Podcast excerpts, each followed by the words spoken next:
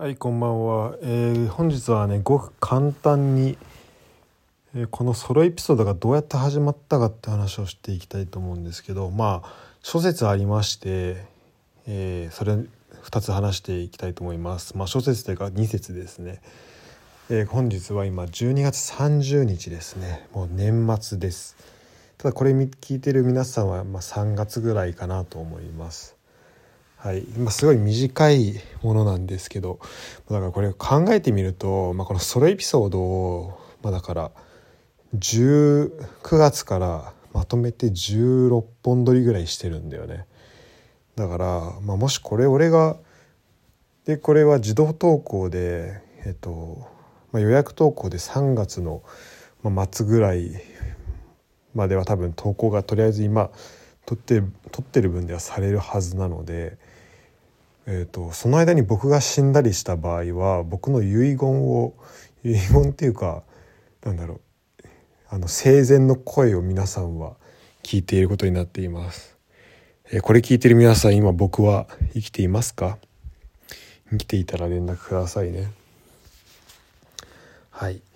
ということで、えーと、2節で、まあ、このソロのエピソードを何で撮ってるかっていうので,、えー、で1個は多分僕の記憶だと、まあ、この実質ソロエピソードを撮り始めたのはなんかコロナとかにが流行りだして、えーとまあ、ポッドキャスト2019年の夏に始めたんだけど、まあ、そんな、えーと、高いあの頻度では更新できていなくて2022年になってちょっと始めようと思ったんだけど、まあ、コロナが流行ってきてなかなかフィジカルで会えなくなったりもしてきた中でえっ、ー、と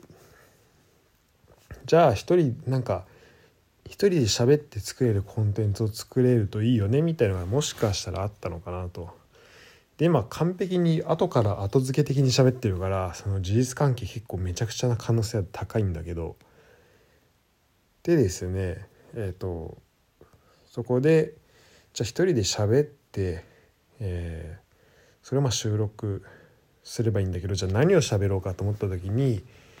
僕でフランスいた時の日記があるわけなんですよ。で日記を書いていたんだけど、まあ、ちょっとそれをなんだろうねなんか物理的にその日記を、まあ、誰にでも見れる形にあんま残しておきたくなくてやっぱねあんま人に見られたくないじゃん日記って。ただこれをどっかに捨てておくこどっかに隠すとかすることで自分のまあ手から離れたりするのも嫌だし、まあ、それを常になんかどっかに持ち歩くのが嫌だなと思ってたんだよね。でなぜかえっとそこで日記を読み上げるっていう、まあ、暴挙に出たわけなんですよね。だからなんだろうまあ書いてあるのを読まれる恥ずかしさともう開き直ってうんと喋っちゃえっていうのだったら OK っていうこのなんかギャップがちょっとなんだろうな、まあ、矛盾がちょっとあるんですけどここちょっとねあの注目してほしいところで本当なんだろうね、えっと、日記を書く時って結構誰にも見られない前提で書いていることが多いと思うんだよね。でもそれをポッドキャストにするだから日記は見られたくないけど日記の内容を喋ったポッドキャストは聞かれても OK っていうこのちょっと非なんだろう非対称性があってちょっと面白いですよね。っていうのは今ちょっと自分で勝手に思ったんで面白いですよねって言われてもまあ分かんないかもしれないんですけど、えー、勝手にねそんなことを思いました。でまあそれはもちろんあの日記の内容全てを多分丸ごと出していないからっていうのもあるのかもしれないしあとまあその当時の当時は見られたくないと思っていたけど、まあ、今はあの振り返ってみたら別にどうでもいいこと喋ってんなとかどうでもいいこと書いてんなって思ってるからまあ公開しようと思ったってこともまあ存分に大いにありえます。っていうのが、まあ、直接のえっとまあポッドキャストを始めるきっかけというよりもポッドキャストをどのように始めたかっていうところなんですけどじゃそれよりもうちょっと前に遡ってこのあてかポッドキャストというかソロエピソードをねどういうふうに始めたかっていうことなんだけどもうちょっと遡ってどのように僕がえっとソロエピソードの、まあ、きっかけになっただろうなっていうのの一個を書いておきたいと思います。あてかここに残しておきたいと思います。でこのでそもそもこのソロエピソードではどういうことを喋ってるかっていうとまああまり正直皆さんにとって役に立てる情報を喋れてるとは思っていないんですけどまあ少なくとも僕がドイツに住んでる中で思ったこととか日々気づいたことを、まあ、結構メモ代わりにね書いていることがあ残していることが多いです。でそれをとりあえずこうやってボイスメモで取っておいて後で、えーまあ、まとめてポッドキャストに載せると。で後でどっかでその記録に残って聞いてくれたらいいなとかで僕が あのもし死んだとしても、まあ、その死ぬ手前多分僕死ぬ手前にはあのワードプレス開いてあの最後に何だろう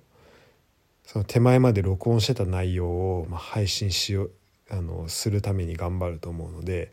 僕が死ぬ直前の声までは多分あの予約投稿で皆さん聞けるようになってると思うんだよね。だからそういうねあの皆さんにこうあのしらす死んでるけどしらすの声が聞こえるみたいなそういうまあ神秘的な体験もしてほしいなっていうのも一個なんですよね。で、えーと、何を言いたいか完璧に今しゃべってたら忘れてしまったんだけどえっ、ー、と何の話だっけ？えっ、ー、となんだっけ？えっ、ー、としらすが死んだらみたいな。あだからなんであそう。なんでソロエピソードを喋るようになったかっていうところ。だからそう。で内容で言うとそんなに役に立つことは喋ってなくてっていう話をしたけど、えーとまあ、結構だから自分のためにあの喋ってる部分は結構多いんだよね。この時に思ってた感情とか思ってた考えてたことを忘れたくないからとりあえずメモに残しておいてそれを後でどっかで聞けたらいいなみたいな。うんまあ、現状あんまりあの聞き直すことはできてないんだけど、まあ、どっかしらでね振り返れればいいなと思っているわけですよ。で、えー、っていうのがあって、結構そういう意味だとこのソロエピソードはまあ利己的な部分は少なからずあるのかなと。でまあその中でこれ聞いてる人がちょっとこう、まあ、僕の考えていることにちょっとまあ寄り添うというかああそういうところそういうこと思ってるんだみたいな風にちょっとでも思ってもらえたらいいのかなっていうふうには思っているんですけど。じゃあこれのきっかけは何かっていうところですね。でこれは、えーと、高校時代の、えーと、テスト勉強です。でえっ、ー、とまあ高校の時ねえっ、ー、とテストの1週間前になると、まあ、部活が休みになってオフになってその1週間とかはえーとまあ、もちろんテスト勉強しなきゃいけないんだけど、えーまあ、1週間前からスタートするっていうのだと、まあ、僕はその医学部行きたいと思っていたので、まあ、それなりの成績欲しいなっていうふうにはあのずっと思っていたから、まあ、1週間前から根詰めてやっているようではあてかそんな必死になってるようではよくないんだけど、まあ、一方で、まあ、それなりにちゃんとやらなきゃいけない、まあ、特に暗記の部分とかそういう日頃なんだろうな理論じゃない部分とかはやっぱテスト前に結構頑張って入れなきゃいけないみたいな部分があったんだよね。で一方ではだから、えーと、1個はそのすごい、まあ、テスト勉強しなきゃいけない。でもう一個は、まあ、友達と遊びたい友達ん家に行きたいっていうのがあったわけなんですよね。でそう思った時にえっ、ー、とじゃあそのじゃあ友達ん家に行くまでに例えば自転車で行けるとこだとしてまあ、30分で行けるとしましょう、まあ、電車でもいいよ30分で行けるとしてえっ、ー、とまあ電車だったら移動中にねあの単語帳見たりとかできるかもしんないけどまあちょっとその中な集中力的な問題はあるよね。で、まあ、その持ち運べる教科とかもま限られてくると。うん、例えばそのノートとかもだからさっきの日記と同じであの持ち運べるけど例えば忘れたりした瞬間にその勉強できなくなったりする可能性があったりするよねそのノートとか教科書を。し、えーとまあ、結構集中力が必要だと。例えば道具も必要だったりする。暗記だと例えば暗記シートみたいなのがあったりするけど例えばあとその赤の蛍光ペンでその隠したいとこを消してで緑シートを使ってその、えー、と隠したいところをその緑シートでかぶせてる間は、まあ、そこを隠してで答え合わせする時にそのシートを外すみたいな、まあ、そういうね暗記の方法とかもあるけど、まあ、それ面倒くさいしえっ、ー、となんだろう。まあ、そのシートとペンを持ち歩かなきゃいけない。シートペンで教科書とか持ち歩かなきゃいけないってなると、まあ、くさいよね。でその持ち運ぶ対象教科書とかノートとかが増えれば増えるほど、まあ、忘れる可能性も増えるし。そうなるとまああの特に友達ん家行きたいとか遊び行きたいぐらいの感じでそれをやるのはすごい面倒くさかったりするんだよね。でさらに僕がその時まあ、よく言ってたのは電車で行くような場所ではなくてチャリで行く場所が多くてで、まあ、チャリで20分とかぐらいでかけていくところだったりするとチャリ乗ってる間はもちろん今言ったことできないからじゃあ移動時間往復40分間は、まあ、何もできませんねっていうことに、えー、なっちゃうわけだよね。だから僕の中で、えっとまあ、ギリギリまで勉強友達ん家で遊遊んでいいんだけどギリギリまで勉強して友達ん家いる間はずっとまあ遊んだりとかまあ実際その時も友達ん家行って一緒に勉強するみたいなこともあったけど、まあ、それも含めて一緒にいてでその後帰りの間も勉強しておきたいなっていうふうに思ったわけなんですよ。てか暗記とかをやりたいなと思ったわけなんですね。でその時に、えっと、何をしたかってことなんですけどそれがまさに今僕がやってるのと同じことで、えっとまあ、当時はね iPhone だじゃなかった気がするけど、まあ、iPod とか iPhone iPodTouch かとかで、えっと、暗記したい内容を録音してでそれを使っえっとそれを自転車で移動中移動しながら聞き直すっていうのをやってたんですよね。でこれはねあの当時結構画期的でまあだから道具なんも、えっと普段持ち歩いてるのと同じまあいやあとあこれを喋るとあれか今だ今の法律だと一応その移動中にイヤホンとかしちゃいけないことになってるからこれやる場合は、えっと、iPhone とかに録音した音源を、まあ、スピーカーとかも大音量で流して再現して再現してください。あのイヤホンつけながらねチャリ乗るとあの多分法律違反になっちゃうので。はい。で僕も当時はそうやってました、えー、というスピーカーで爆音で流して、えー、チャリンコ乗ってました。でどういう内容を録音してたかっていうとだからそう道具いらないんだよね。この iPhone とかえっ、ー、となんだ iPodTouch とかで録音すればそのまあその録音する時間は必要なんだけど、えー、とそこさえちゃんと確保すればその時に家とかでねちゃんとその教材がある状態で暗記をすれば、えー、まあ覚えなんだろう覚えるそのなんだろう教材を持ち運ぶ必要ないしあとそのその教材を持ち運んでると、まあ、簡単にできないようななんかクイズみたいなことも簡単に作れんだよね。例えば途中まで読んどいてこの間に入る言葉は何でしょうとかこれとこれとこれの共通点は何でしょうみたいなのを紙で書いたりするとすごいそれって結構面倒くさかったりするけどえっ、ー、となんだろう音声にするんだったらもう自分のその場の起点でいくらでも問題作れるからうんとまあ、それはねちょっとポーズを置いたりするのとかちょっと面倒くさかったりするけどとりあえず情報をバーって言い続けるんだったら言い続けるんだったら結構そこで、えー、記憶なんだろうそういう問題を作るのはできると。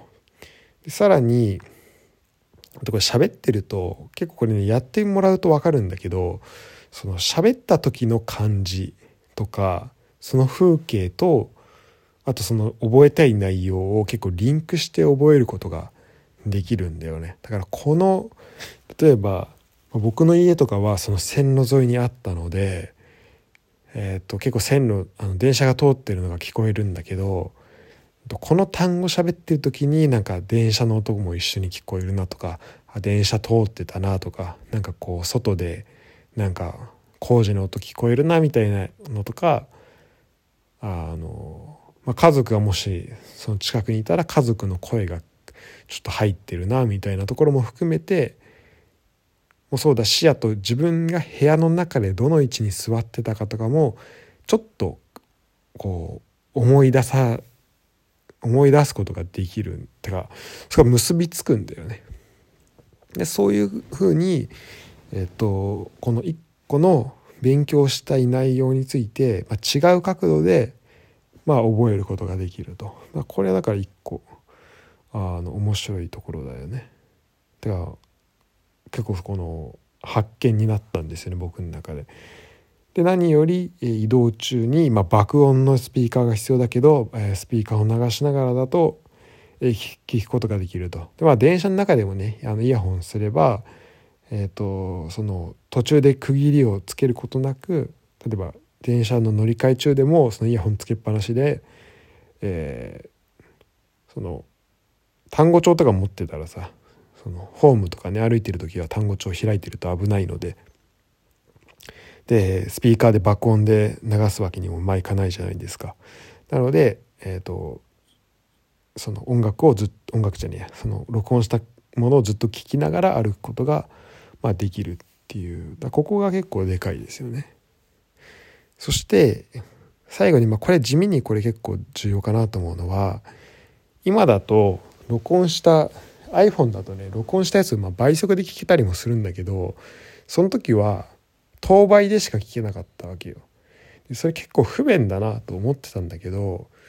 でもいざこう使ってみるとあ結構この当倍が当倍で結構ちょうどいいぐらいのスピードだなっていうふうに思ってそれは結構まああまり速くないがゆえに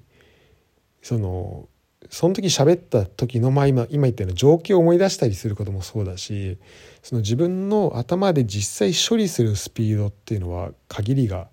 あるからそのスピードのところにこうえっ、ー、と、まあ、その処理のスピードに合わせるのに、まあ、ちょうどいいスピードだったりもするんだよね。ということであのこれがねこういうことをまあ高校時代やっていてまあそれがどれだけ効果あったかっていうのは分からないけどまあ一応それなりの成績は出たんですけどなんかこういうことっていうのは単純な暗記だけじゃなくてあの今僕がやってるようなこのポッドキャストで考えたりポッドキャストでメモを残す、まあ、なんかメモを残して考え事するみたいなことにも結構使えるなっていうふうに思ってあの日本だとねなんかこうやって一人で喋ってる人っていうのは、まあ、変な人っていうふうに今思われがちだったりすると思うんだけど、まあ、結構ヨーロッパでだとまあ少なくともヨーロッパでは、まあ、この、まあ、ボイスメッセージ的な感じで一人でずっと喋ってる人とかも、まあ、ボイスメッセージをあの誰かに送る時もテキストあテキストをごめん、えっと、メッセージを送る時もテキストで送る場合もあればボイスメッセージ今僕がこうやって喋ってるみたいにこんな20分も喋んないけど、えーまあ、ある程度独り言をバーって喋って送る場合もあるんだよね。でそれってまあ何も関係何も知らない人から見たらポッドキャスト用に喋ってようがボイスメッセージ送ってようが独り言には関係ないわけ変わりないわけでだからまあそういうね独り言をする習慣みたいなのが、まあ、ヨーロッパだと結構あったり、まあ、するというか、まあ、そこそんなに抵抗ないと思うんだよね。だからこれをね、まあ、日本はまだうん、まあ、感覚だとそんなにやってる人はいないと思うんだけどこれがちょっとずつ広がっていくだろうなとは思います。ということで今回以上です。えー、おやすみなさい。